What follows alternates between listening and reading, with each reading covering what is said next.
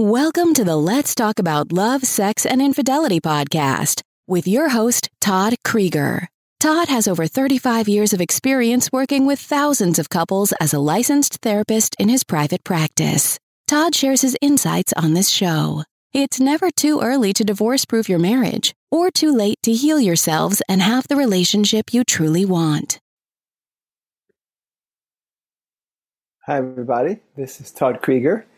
Today I am talking to you about intimacy. And the name of this is called Intimacy Redefined Embracing a New Chapter of Physical Connection. When couples lose their way, which kind of most couples do, what I mean by lose their way, they, they lose their passion, they lose their sense of aliveness, some more than others. It's not the end of the world not at all the end of the world. As a matter of fact, most of us could say that our role models, mainly our parents, grandparents, they didn't really show us the way to have a connected, alive, passionate, deep uh, relationship for the long term. And so we're, we've been kind of imprinted with what we've seen from those ancestors. And so we're kind of dancing in the dark. The good news is that there's so much information now and there's really good therapists and relationship coaches that can help you uh, redefine what your relationship, your committed relationship is going to be when it comes to intimacy, physical connection. Um, so, one of the things that I oftentimes have said to people, and in my book I wrote quite a few years ago called The Long Hot Marriage, I, I had a title early in the book called Beware of Your Perception of Your Partner. And what I mean by that is that we have perceptions and they get locked in, locked in perceptions of our partner and of ourselves. And so we, uh, we see them in a certain way, we see ourselves in a certain way, and it's kind of fixed. And we act according to those identities that we have learned in our relationship, probably in our families of origin. Some of us have learned to be more serious, some silly and playful, some more adventurous, some relatively safe, um, so it, it's it's it's important to realize that those are conditioned responses, and that it's possible for us to let go of past expectations of ourselves and our partners, and embrace the opportunity for a fresh start. It really is amazing. As a person who's been doing this for 41 years, I started very young. Um, sometimes they say uh, over 30 and sometimes they say over 35 but the real truth is it's been now 41 years. I am more optimistic about couples than ever because i see the potential for evolution. We can evolve as people we can evolve as, a, as couples and one of the things that i tell uh, my couples all the time is that there isn't one area of our life that we're truly successful without risk and novelty and we need to maintain that in our intimate relationships as well. So this is um, not about specific techniques. There's plenty of places you go to learn about specific techniques. And I am not here to talk to you about specific sexual techniques. I'm really here to talk about your mindset and also some of the things you can do to explore this concept of intimate connection but I cannot be, I'll say, complete talking about physical connection without talking about beyond physical connection.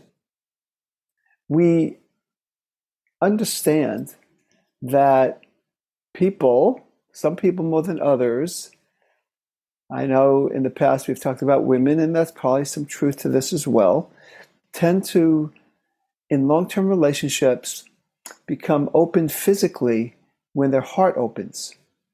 And so, whereas in the beginning of relationships, it's kind of not necessary for people's hearts to be fully open because there's the excitement and the chemistry of a new relationship. As a relationship goes on, uh, usually one, if not both partners, in, in order to have really good physical connection, they need to have an open heart. So we do need to understand that that is a requirement for many people most of the women I've seen for sure. And I'm not saying that's true for everybody in the same degree, but developing an emotional connection is as necessary for a physical connection and sexual desire as it is to eat and drink to feel good. So, one of the things that we have to look at is if we're not good at emotional connection, and I've been talking about that in other kinds of videos, I'm not going to get into detail about that in this one, that it's just another area we have to develop. We have to develop our weaker links. If we're if we're not great at emotional um, identification, noticing what we're feeling, so that we can be more open and vulnerable with our partners, and as well to be to develop a curiosity about our partner's inner life if we don't do that, the chance of having a long term physical connection with your partner is doubtful, if not impossible. So we need to nurture emotional intimacy as a foundation for revitalized physical intimacy. It's just the way it is, everybody. It's just the way it is. So we need to get curious about what it is that we're feeling. Um, what I've noticed is that people that live on the surface, they um, they don't have the kind of depth and physical connection which leads to possible boredom in the in the partner, maybe even in themselves. You know, just talking to uh, one of my clients this evening who's frustrated because her uh, husband has been drinking too much, and when people drink, they can't go deep; they live on the surface. Now, I'm not saying people should never drink. I'm not going to be black and white about it. But the truth is that uh, using substances on a frequent basis uh, prevents people from being fully present in a deep way. And for many people, like this woman, she's going to need that to be inspired to open up uh, emotionally and sexually with her husband. So we we need to be interested in what that feels like to be physically and emotionally present for our partner, which usually means being interested and present for ourselves. So, what's going on beneath my head? What's going on in my body? What am I feeling? Remember, physical intimacy, sex is about the body, and so is our feelings. Our feelings are in the body, our desires are in the body, our fears are in the body. So, it's very important to be interested in the body. And so, when we redefine intimacy and we want to embrace this new chapter of physical connection, uh, for those of us that maybe have some difficulty getting to know what's going on in our body, it's worth a look, a lot of looks, consistent looks, really important.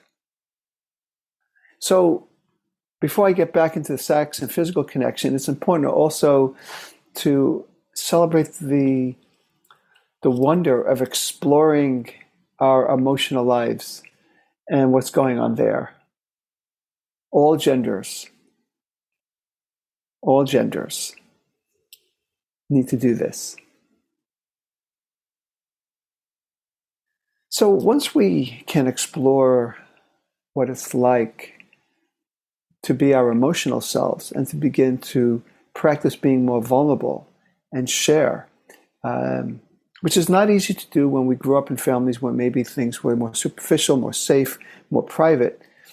Uh, we, despite it being challenging, it does open the door for physical intimacy, and it's a it's it's it's an adventure, right? We we love adventure. All of us love adventure. Most of us love adventures. I love to hike. I love to bike.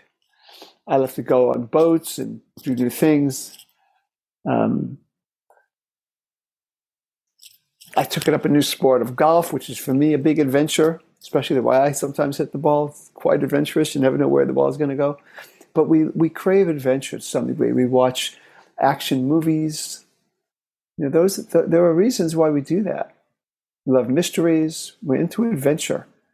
Well, it's important to intentionally create an interpersonal adventure with our partner. And as we do that, now we have the opportunity to celebrate and experiment with physical connection. We develop, we start to have conversations about sex. What is it that you really want? I can't tell you how many couples come to me and one of the partners don't really know what they want in the bedroom. they're not used to looking in. They're used to pleasing the other partner, and eventually, it oftentimes turns down the dial of their sexual desire. And so, the thing that's important for this person in particular, who may have grown up trying to please others and placate others, now has to learn how to be more selfish in a sense. And that's a good word, not a bad word. Self absorbed, not so great. Selfish, good. You need to be tuned into yourself. What is it that I want? What do I want in the bedroom? What, what would feel good? Let me explore what might feel good. We want to have an aura of experimentation with the couple. We don't want to have this idea that we got to hit the bullseye every time and and and hit, have phenomenal orgasms or whatever we think comprises of good sex. Get rid of those ideas of what good sex is, which has to do with you know, having penises work perfectly and vaginas work perfectly. Instead, redefine sex as as a, um, as a way of connecting with each other and to experiment with each other and find out what works and what doesn't, and to just to you know help people get aroused. If they don't get aroused the first time you try something else, it's not a big deal. You want to experiment and explore and connect. Of course, mutual consent is very important.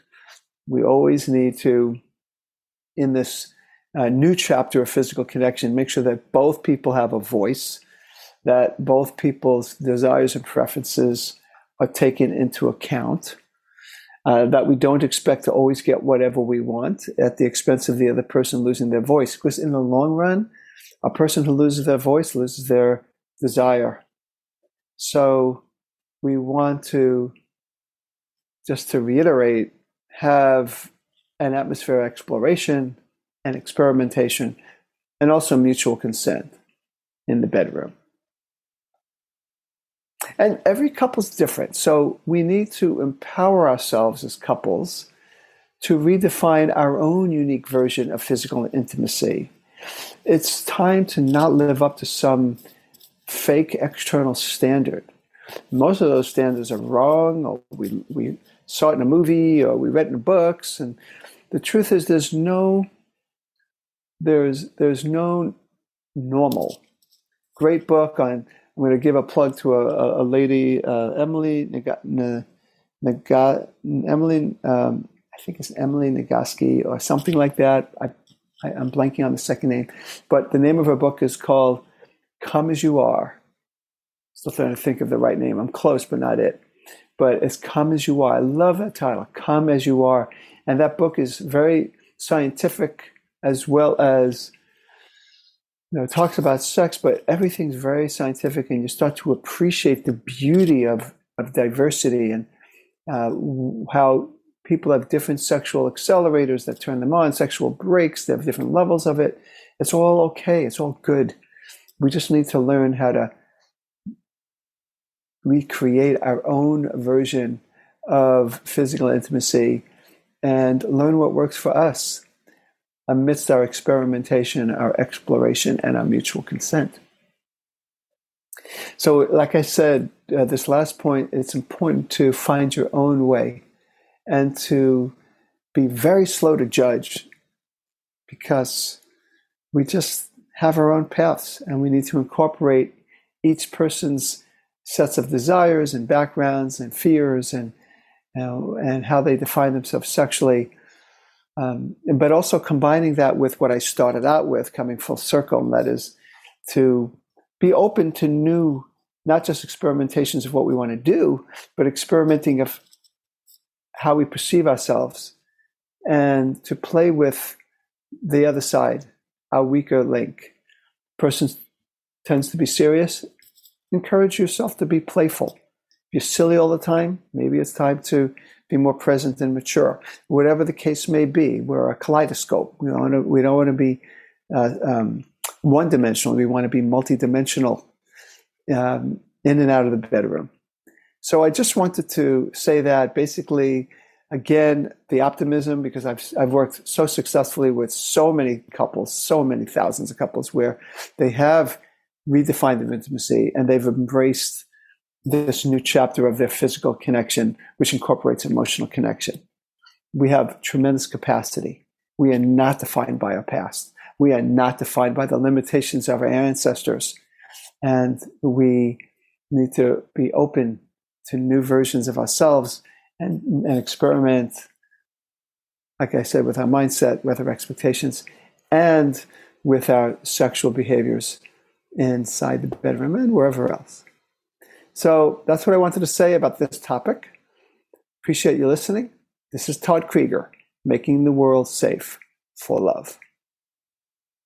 That's it for today's episode of Let's Talk About Love, Sex, and Infidelity podcast with your host, Todd Creager.